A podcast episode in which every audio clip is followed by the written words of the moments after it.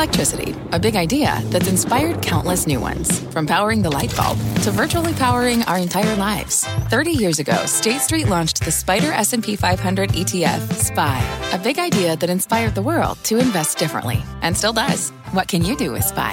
Before investing, consider the fund's investment objectives, risks, charges, and expenses. Visit ssga.com for a prospectus containing this and other information. Read it carefully before investing. SPY is subject to risks similar to those of stocks. All ETFs are subject to risk, including possible loss of principal. Alps Distributors, Inc. Distributor. Homes.com knows that when it comes to home shopping, it's never just about the house or condo. It's about the home. And what makes a home is more than just the house or property.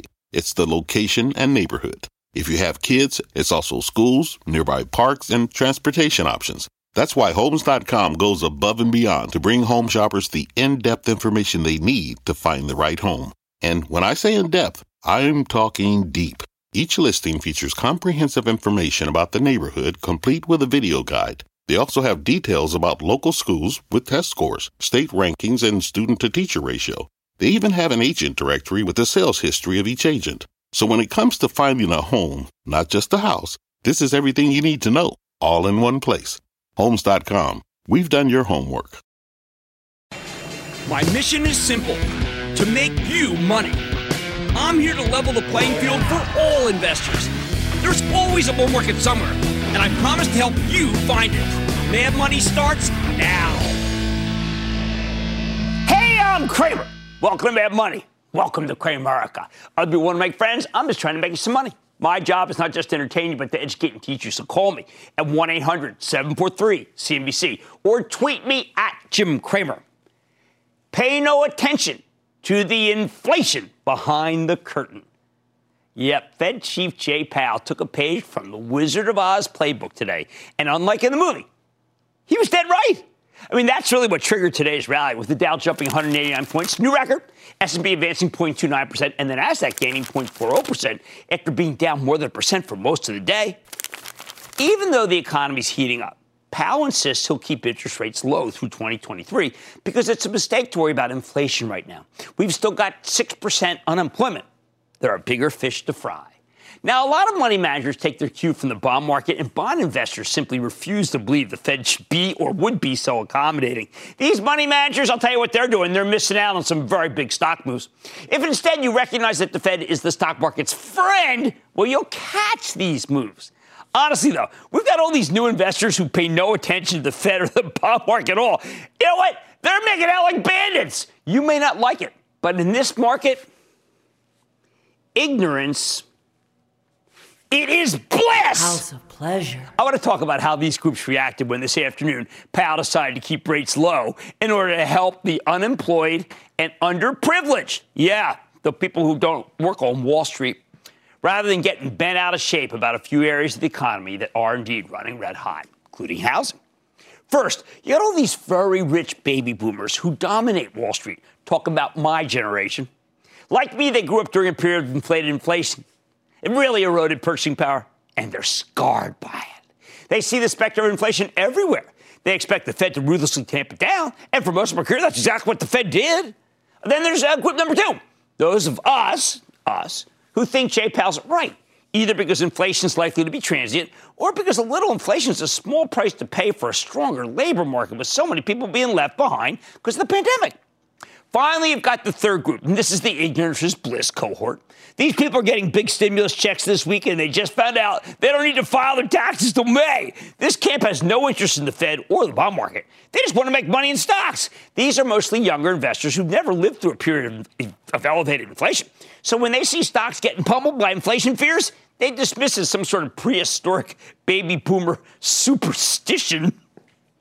Yeah, they don't want to hear about the bond market or interest rates. I mean, like, who cares? Throw me the diamond hands, YOLO, you bunch of losers. So who's right? When I say Jay Powell is subliminally telling us to pay no attention to the inflation boogeyman behind the curtain, I'm acknowledging that my fellow baby boomers, well, they got a point. The big money pullers, uh, especially the hedge fund managers, they believe that Jay Powell's deliberately ignoring inflation because he's not the kind of traditional hard money Fed chair they want.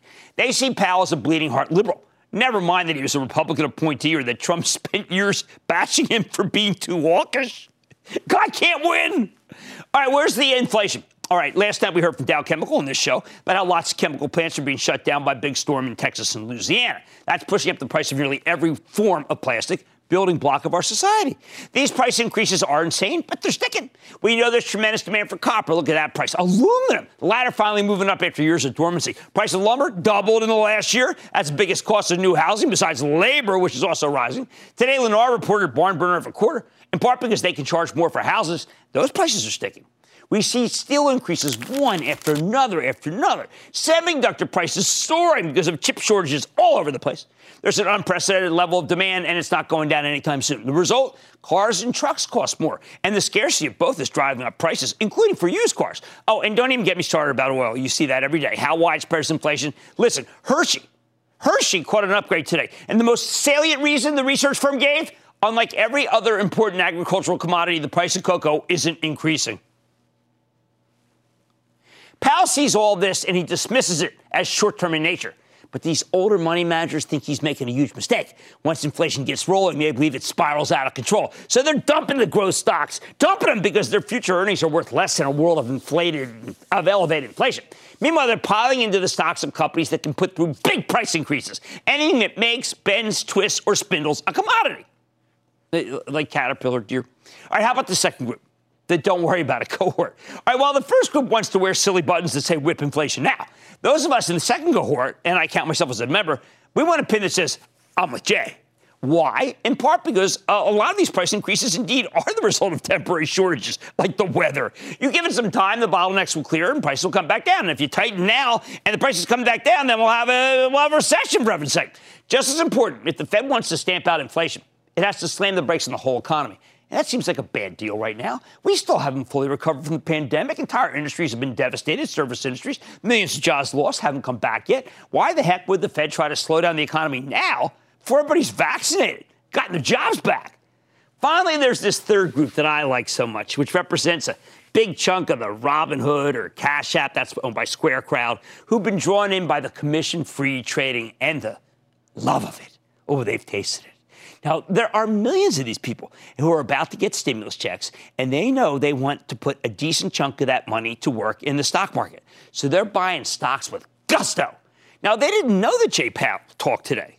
They didn't. I mean, they may not even know who Jay Powell is. Uh, they don't get that stocks have historically keyed off of bonds. They don't care about that. Here's what they do know you make no money in bonds. True.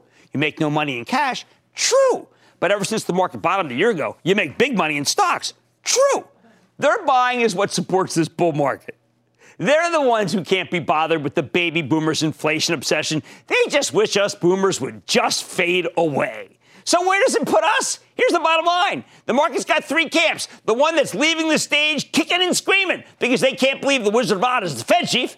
Then the one that says, Jay we trust. And then the ignorance is bliss crowd that just wants to go buy some Tesla or put their stimulus money to work in one of visionary ARC ETFs of Cathie Wood.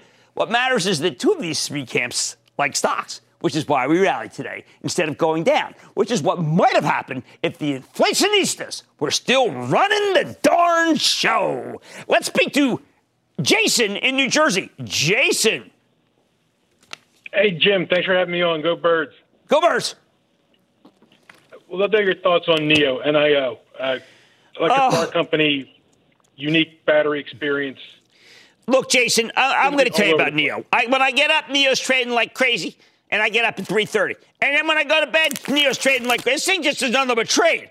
I 95 million shares today. I will say this: I remember it when it was at three, five, seven, ten. If I come in at 44 and say buy it, I'm afraid I will end up saying I got you in late. I know it's exciting, but I would rather have you in Tesla can we go to Susan in New York, please, Susan? Hi, Jim. Susan. I'm a long, hi, I'm a longtime fan, and it's great to have you back on the air again this week. Yes, Last thank you. I feel good. Was not anywhere near as exciting, informative, or or interesting without you. Thank you. Uh, you're welcome. I would like to invest in a dividend paying company that looks like it's got the ability to increase its price per share value.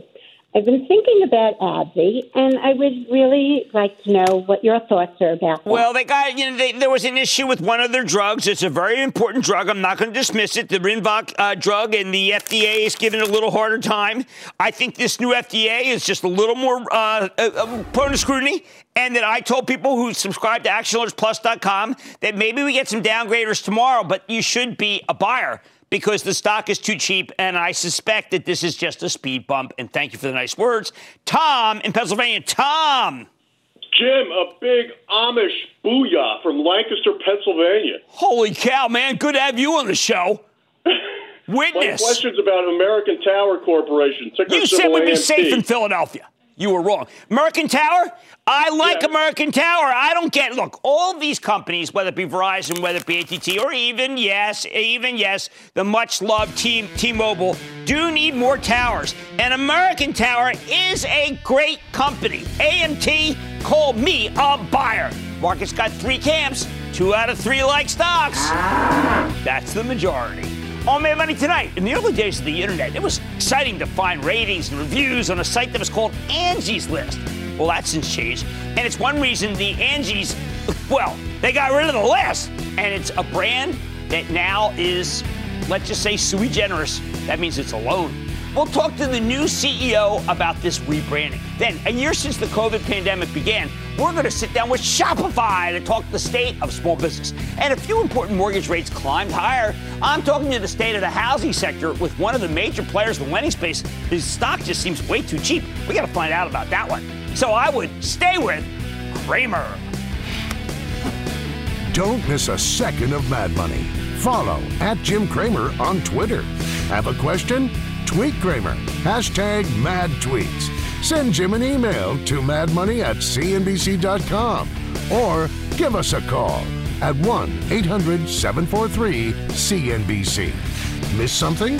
Head to madmoney.cnbc.com.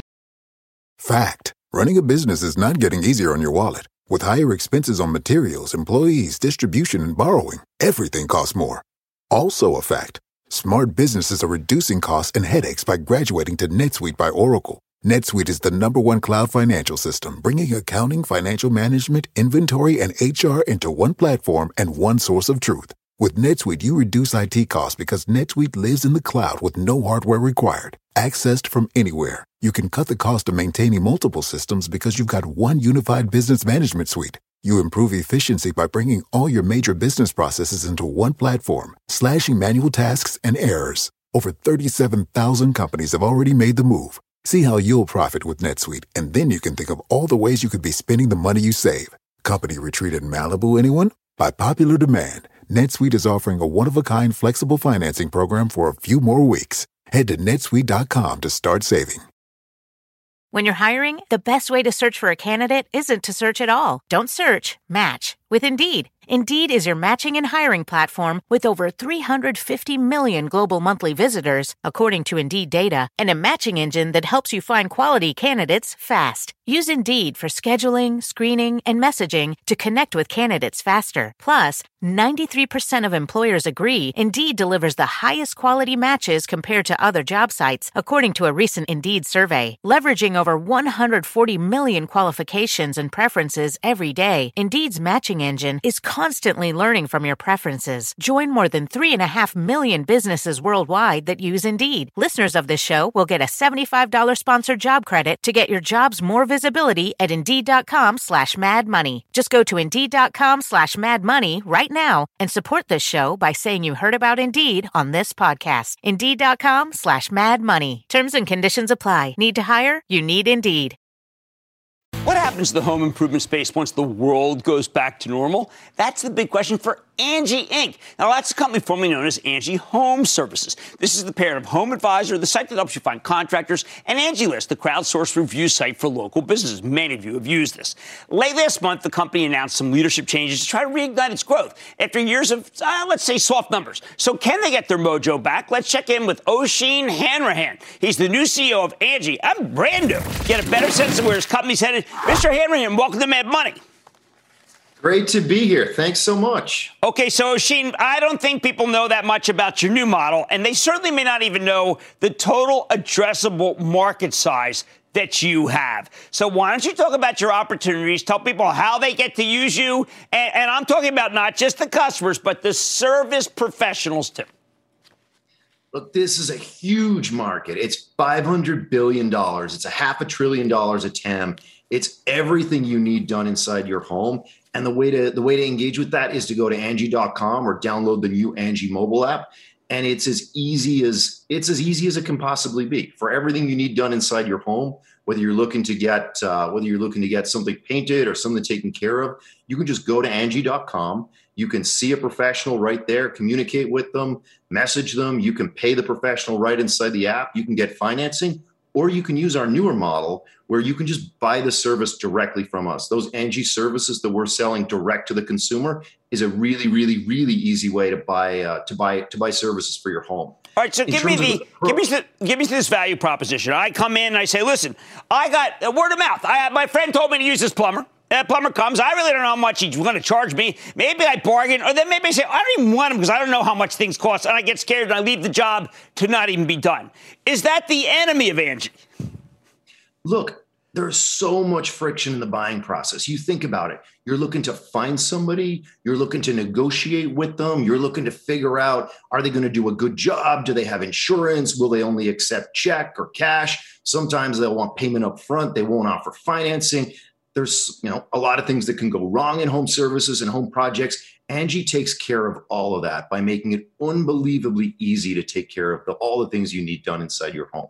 On the other side, there's a quarter million small businesses that use Angie to get work. So you think about the, the challenges they face, whether they're out in the market trying to grow their business, trying to find the right customer to fit their needs. We've got a quarter million small businesses that use Angie to buy leads from us, to buy ads on the platform, and now to sell their services directly to our 20 million homeowners that we're all ultimately here to serve. All right. So people are trying to understand your model, and your model's changed a little bit. What happens if I tell a person, well, look, uh, oh, the service the service professionals they make they pay for leads, but the customer, what does the customer pay? How does Angie make its money? Look there's two different ways you can engage with the platform and that's what's that's what's really great about the new angie model. We're really putting the customer first. If you want to come to angie and you want to talk to a pro and you want to engage with them and have a conversation offline you can use angie and we'll connect you with our marketplace pros. If you just want to go to angie and buy a service directly from us you can just buy the service right there at the top of a button or the top of your finger in the app and throughout all that, we're really putting the customer at the center of everything that we do. Look, if there's a half a trillion dollars today of total addressable market, we really want to go after that and make sure that we continue to grow and support our customers so that we can build a great business. Right now, I always tell people to do some homework. If they do any homework at all, they're going to see a slide. And it says Angie Home Services, Airbnb, Uber, Zillow, Etsy, eBay. Why should you be in that company? Look, this is an enormous market. It's unbelievably broken. You think about all the pain that people go through to get care, get things done inside their home. It's such a clunky experience. We can build something great. We're the largest player in the category. But you think about it, we're tiny relative to the overall size of the market. We got this amazing opportunity to take what is a really clunky, broken model. And today, if you go to Angie or go to the Angie mobile or Angie.com or you go to the Angie mobile app, you can have a very unique experience that you can't get anywhere else. There's no one with 20 million plus consumers. There's no one with a quarter million service providers on the platform. And there's no one that's saying, hey, we're here to help you love where you live. We're here to build Angie into the home for everything home. What I found was very intriguing in most recent conference call, Glenn Schiffman, your CFO, a very wise man. He said the average American should, okay, should do about 12 jobs a year on his or her home, but it's too darn hard. So we end up doing an average of 1.8 for our customers. So to me, what it says is people aren't doing enough to preserve their home value. Homes lose value over time. If they got the mobile app from Angie, they would do the maintenance work and their house would increase in value. Look, I think there's this huge opportunity. If you're if you're someone who's, you know, in that 30 to 50 year old bracket, you're likely going to spend more on your home year over year over year. And that's because your home can increase in value. And we're here to say, look, we've got that 1.8 number you quoted today All we've got to do is make the experience easier for our customers, and they'll keep coming back. If we make that experience unbelievably easy by supporting our pros, giving them great work, then our customers will keep coming back year after year after year, and we'll take that uh, we'll take that market share up, and we'll see us really change the category from one that's incredibly fragmented to one that's much more consolidated on Angie. Well, I am glad you came on to tell this because I did do a piece many years ago about Angie where I basically said I'm completely mystified about how they do eh, how they make their money, what they're up to. Well, I'm not mystified anymore, and you've explained it very well. Oisin Hanrahan, the CEO of Angie. It's great to have you on the show, sir. Thank you. Thank you. Mad Money's back after the break. Coming up, can the company driving an e-commerce evolution give your portfolio an edge? Cramer shops for answers next. The spirit of performance defines Acura, and now it's electric. Introducing the all-electric ZDX, Acura's most powerful SUV yet. While what powers their cars may change, the energy that makes Acura never will. Crafted using the same formula that brought them electrified supercars and multiple IMSA championships, the ZDX has track tested performance that packs an energy all its own. With a premium Bang & Olufsen sound system and up to 313 mile range on a single charge, and a Type S variant with an estimated 500 horsepower, the ZDX is everything they said electric could never be. It was built with the driver in mind, just like Acura's been doing since the beginning. We could talk all day, but the only way to experience this electric performance is to drive it yourself. Unlock the energy and order yours at Acura.com. Take your business further with the smart and flexible American Express Business Gold Card you can earn four times points on your top two eligible spending categories every month, like transit, U.S. restaurants, and gas stations. That's the powerful backing of American Express. Four times points on up to $150,000 in purchases per year. Terms apply. Learn more at americanexpress.com slash business gold card.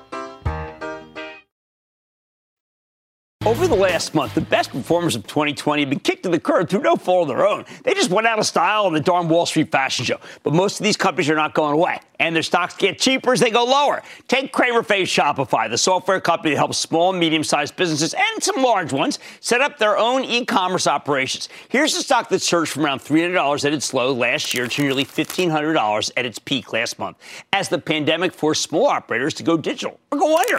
In the last five weeks, though, Shopify's down more than 20% from its highs.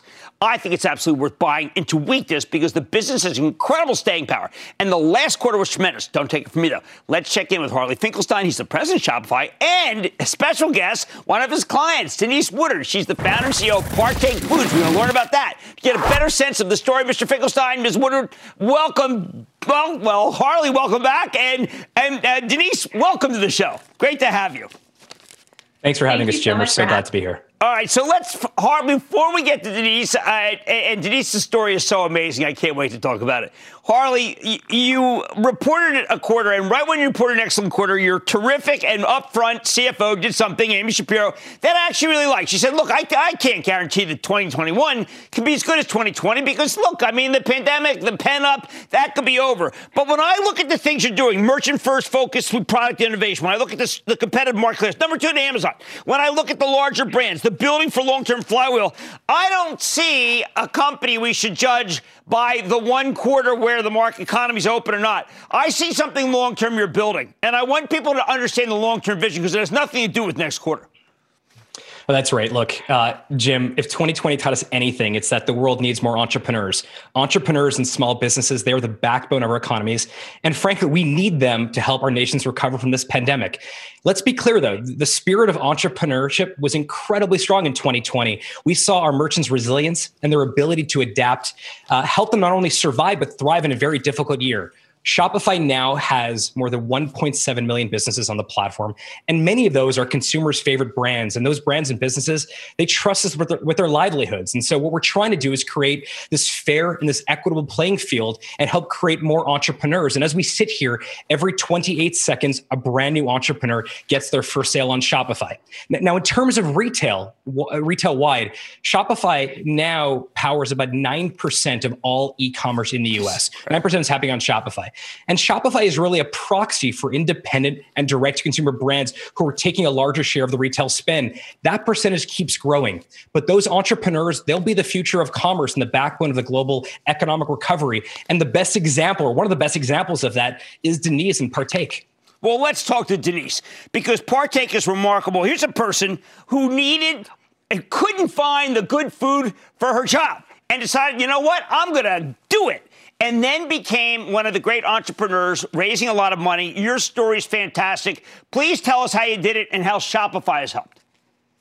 Sure thing. So I started Partake in August of 2017 for the reason you said. Um, my now six year old daughter, I couldn't find snacks for her that I felt good about from a nutritional perspective that she felt good about from a taste perspective. And so I left my nearly decade long career at Coca Cola to launch Partake. And we started with three flavors of cookies as a self funded business. And we started working with Shopify from day one because it was important to us that we start generating profit very quickly and that we were able to get consumer feedback. And a platform like Shopify allowed us to start for less than $50 a month and reach customers all across the country and have a direct and professional and safe relationship with them. And so Shopify has been a huge part of our story from the very beginning. Well, I, I read an interview with you.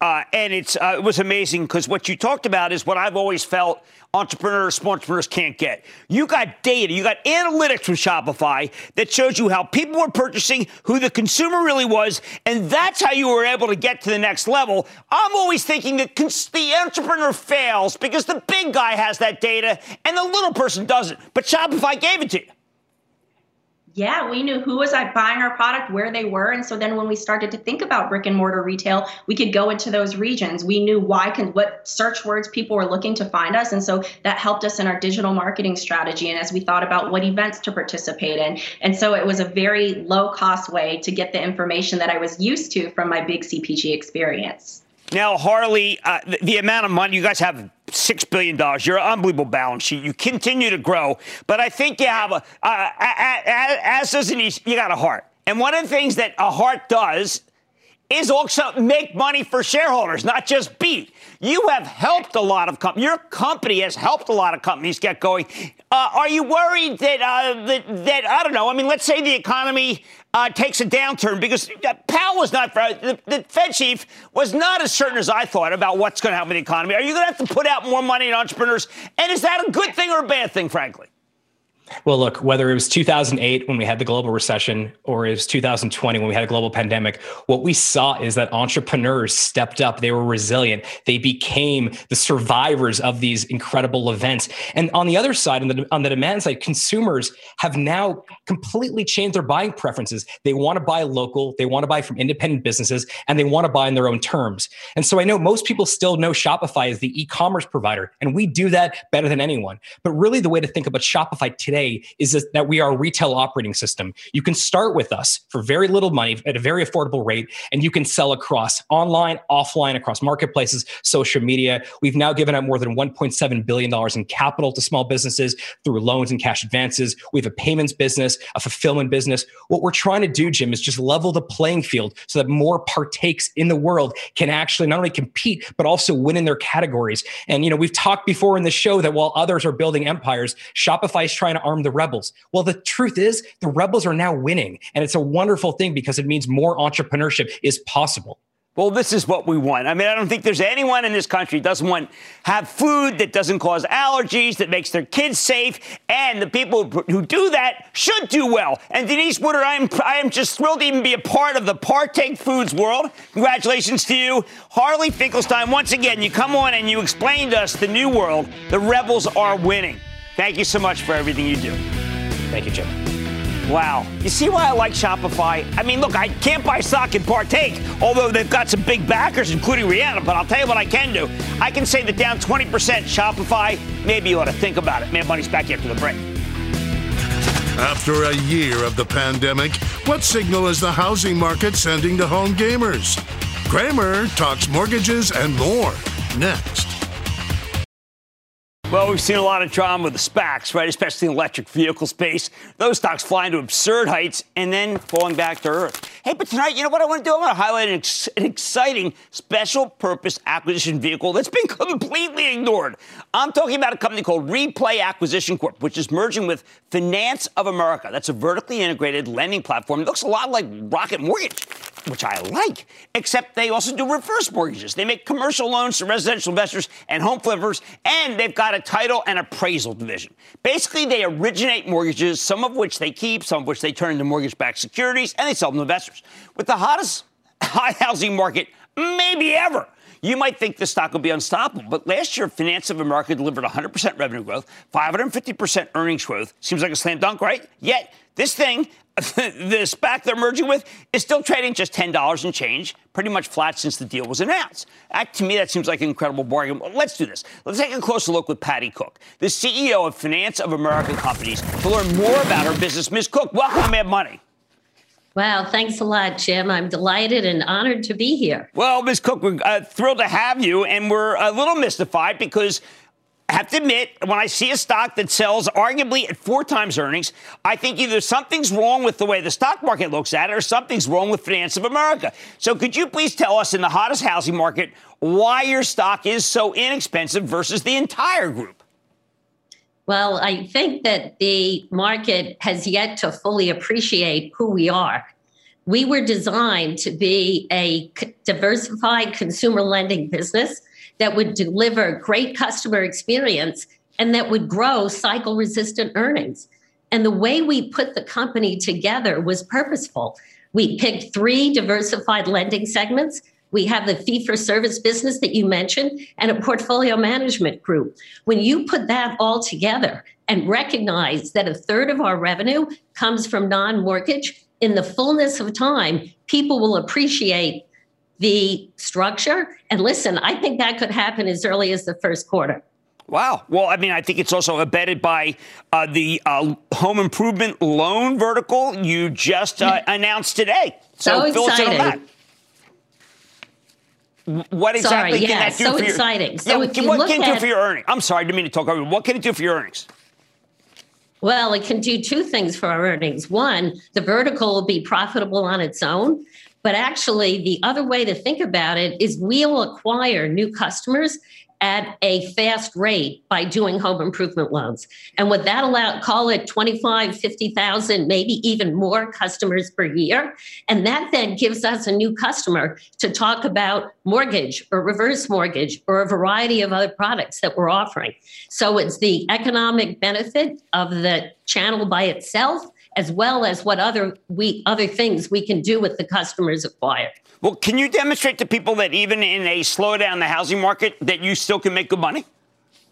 Yeah, absolutely. So you go back to our diversified channels. And if you look at the mortgage market, let me make one comment mm. there.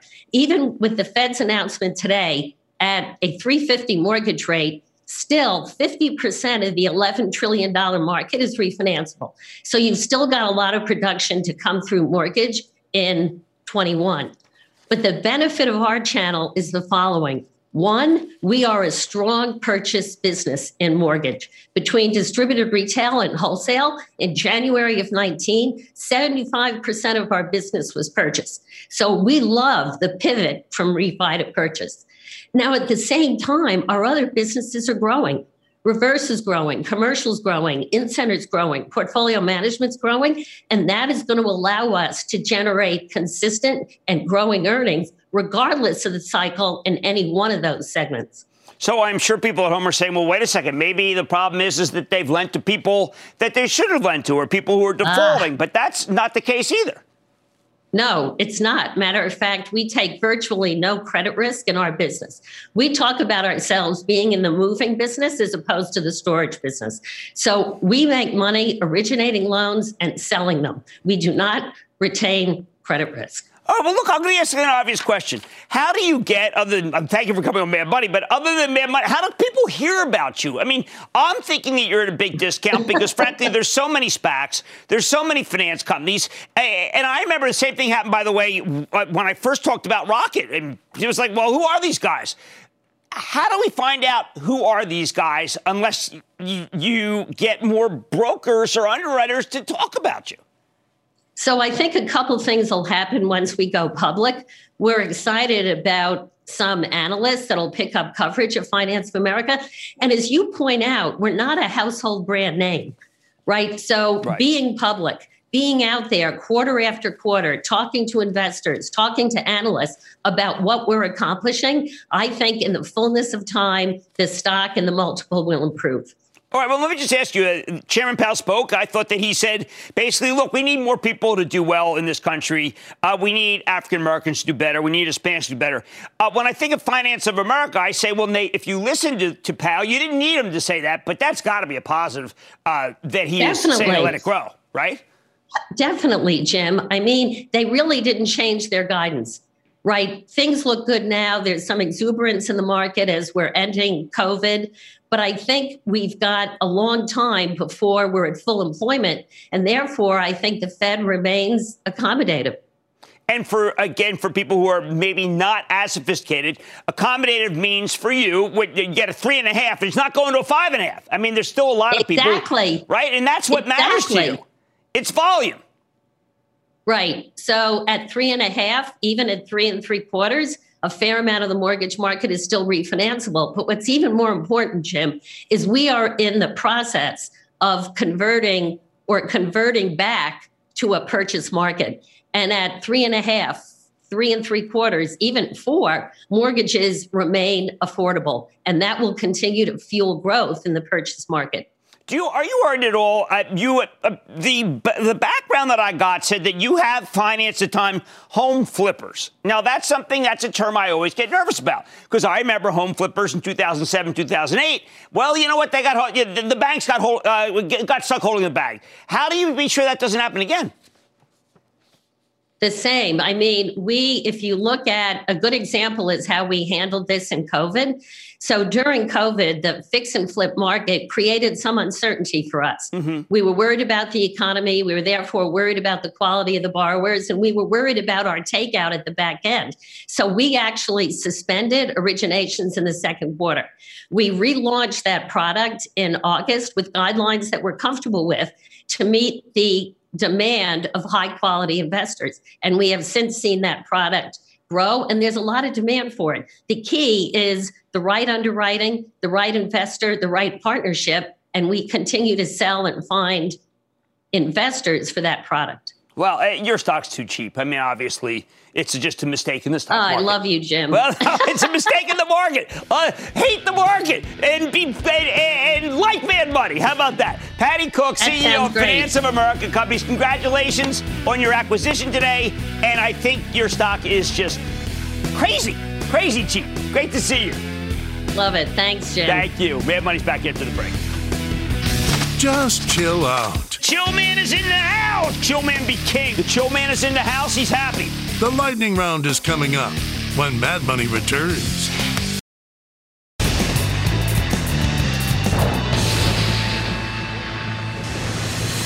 We spent the week honoring frontline workers who helped us fight the pandemic. And we figured we'd keep it going tonight. Why not, right? Very special lightning round. It makes me feel great. It makes our team feel great. So it is time. It's over the lightning round. What's about wrapping us? It's just about and then the lightning round is over. Are you ready? Ski dash over the lightning round. Let's start with Stuart, New Jersey. Stuart. Booyah, Jim. How are you? I am well. How are you? I'm great. Just uh, wanted to shout out to my dad who's tuned in from uh, Trinidad who got me into investing at an early age. We uh, love all that you do. Oh, thank you. Thank you very much. So I'm calling about a stock that you recommended a while back. It didn't do so hot, and you know, you, you even said, uh, you know, you might have gotten it wrong. But over the last couple of months, it has, you know, had to move higher. Had recent launches of their uh, video streaming services. Um, with the recent run up, uh, do you think Viacom CBS is a buy, sell, or hold? Okay, well, let me tell you. I mean, you actually mentioned my history with it, and you're right. Uh, I screwed this up. I loved it, loved it, loved it, and finally got worn down, and I uh, lost my discipline for ActionAlertsPlus.com, and I sold it, and that was a big mistake. I've now watched it go up and have a tremendous respect for management, but it has gone up, up, up. I, so my call is that I am not the person who should be able to opine on Viacom because I screwed up so badly. It does seem to have had a big run, but I'm not the call. Matt in Ohio. Matt. Booyah, Jim. Happy Booyah. Patty's Day. Hey, uh, long time Yes. listener of the show. My stock today is Make my trip. MMYT is the ticker. This is a very fast incoming. It reminds me of like Macabre you know, Libre, which is like Mercado Libre, which, which turned out to be like, uh, you know, the South American Amazon. This is a great kind of very cool travel company. My wife went to India a couple years ago for a very long time. I wish she had this. You would get a very good deal. It is rather incredible. I, I think that if I were to travel to one of these countries and I didn't know much, it would be my preferred app. Let's go to Michael in Washington. Michael. Baba Booyah, Jim. Baba I'm a Booyah long time listener, and uh, I've been listening to you for over 10 years. Wow. Yes. Yes. Your lessons have made me money. Thank and you. Great education. Thank you. But my stock is uh, Electra Mechanica, which is part of the three wheel three wheel revolution. It's an EV vehicle that's insured like a motorcycle, and it fits really nicely packaged into the urban mobility concept. And my question, and they're just getting ready to open a, a factory here in the U.S. It's a Canadian maker uh, here in the U.S. in uh, Mesa, Arizona, very soon. But Michael, aren't you? I mean, it is a crowded field. I mean, I absolutely believe in that kind of transport, but I think it's a very crowded, crowded field. I am concerned that therefore there is too much competition. So even though I think it is a good company, and I know that space, and we've had some people on from that space, I am worried that there's just too much guys going at each other. Let's go to uh, uh, Berkeley in California. Berkeley. Berkeley. Yes. Hi. Hi. um, well, first off, I would just like to say I've been watching your show since I'm about five years old. Uh, a huge fan. Uh, yeah. Uh, me and my dad every day. But anyways, fabulous. um, first off, um, anchor down, and now I'll give you my question. Um, so, sales of plant-based milks are growing, including Starbucks, intending to make oat milk available in all United stores in 2021. Oatly from Sweden has filed for an IPO. Will the rate of change in earnings in SunOpta, the largest provider of oat milk, make it a good investment from the current price of $15.20? Well, I'll tell you. I mean, earlier in the lightning round, I talked about a stock that I got wrong. Another one that I did. I wanted to do this synopsis so bad. It just kept going higher and higher and higher. And I got to tell you, I think it's a winner. I, I, when it got to 12, I said, I missed it, I missed it, but I haven't. And you're right. I think it's a good stock. I think you're right. Let's go to Nick in California, please. Nick. Hey, Jim, congratulations on 16 years and Oh, happy St. thank Patrick's you. Day. Thank you. I uh, just wanted to say thank you for all the advice and guidance over the years. You've helped my two daughters, my wife, and the whole family become successful home gamers. Yes, that's what we want. That's what this show's about. Diamond hands, Uh, whatever. I don't care. If we're helping people make money, we're doing the right thing. What's up? Great. Uh, with the most recent pullback and potential catalyst for this SPAC, who soon will transfer and become a local Bay Area company next month, uh, a possible infrastructure bill, and a push for renewable energy, is now a good time to take a position in STEM, ticker symbol STPK. Yeah, I think it is. I mean, it's you know, it's valued at 1.5 billion now. I think it's got you know, we had them on. I think it's very impressive outfit, and you're right, it's a good infrastructure play. Some people feel the, the, that I got too excited and, crowd, and that there's too much competition. I like it. I think it's good stock. And that, ladies and gentlemen, is the conclusion of the lightning round. The Lightning Round is sponsored by TD Ameritrade. Being bullish on Tesla was once scoffed at. So what changed? Cramer's looking back and telling you how a change in perspective on certain stocks might be a plus for your portfolio. When the dot com bubble burst 21 years ago, our whole society became disenchanted with the market. The 90s were a magical time for stock picking. Ronald McDonald market. Uh, but by 2001, nobody believed in magic anymore. For the next two decades, disenchantment reigned supreme. Then, about 18 months ago, Tesla, the stock, started skyrocketing. And this run has been so incredible that it has single handedly made us believers again. You look at all the SPACs investing in electric vehicles, especially the good ones like Fisker, Lucid Motors, and it's clear Tesla's changed the way we see the world and therefore the way we see the world of business.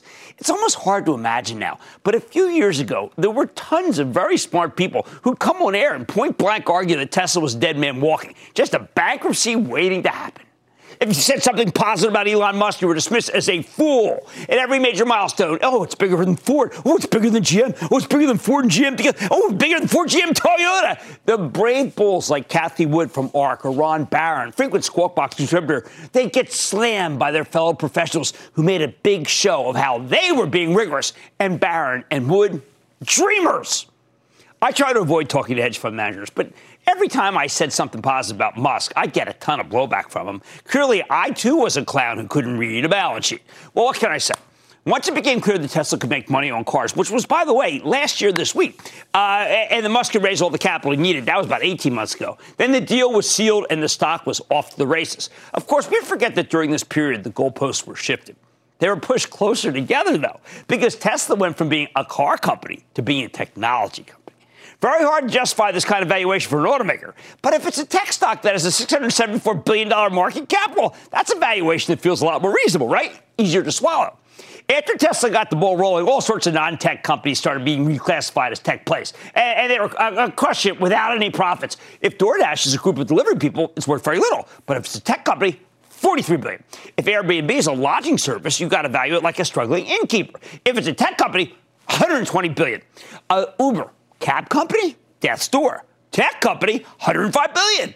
All these stories are at least powered by technology, but now we're seeing this argument everywhere. Lennar, the gigantic and fantastic home builder, just called itself a technology aware and technology engaged home builder on its conference call that invests in tech. Boom! Stock shoots up 14%. It's never done that before as it gets re rated as a tech stock on the fly. Angi, just tonight, made a compelling case, I thought, for being a technology powered home servicing company not some handyman's list. But these companies can only pull that off because Tesla has changed the way we view the market. The same reason all the electric vehicle SPACs trade like tech stocks, not auto stocks. Now, throughout this period, disenchanted investors rushed to make the old comparisons. They did want to judge uh, Tesla versus Ford or GM, but you know what? That is apples and oranges. That was never going to fly with this new crop of investors who's in charge. They're believers. Of course, that's not always an easy thing to grasp. Do you believe in magic? I mean, because that's how GameStop goes from being a struggling video game retailer to potentially fast growing digital retailer, even though we don't even know what they'd be selling.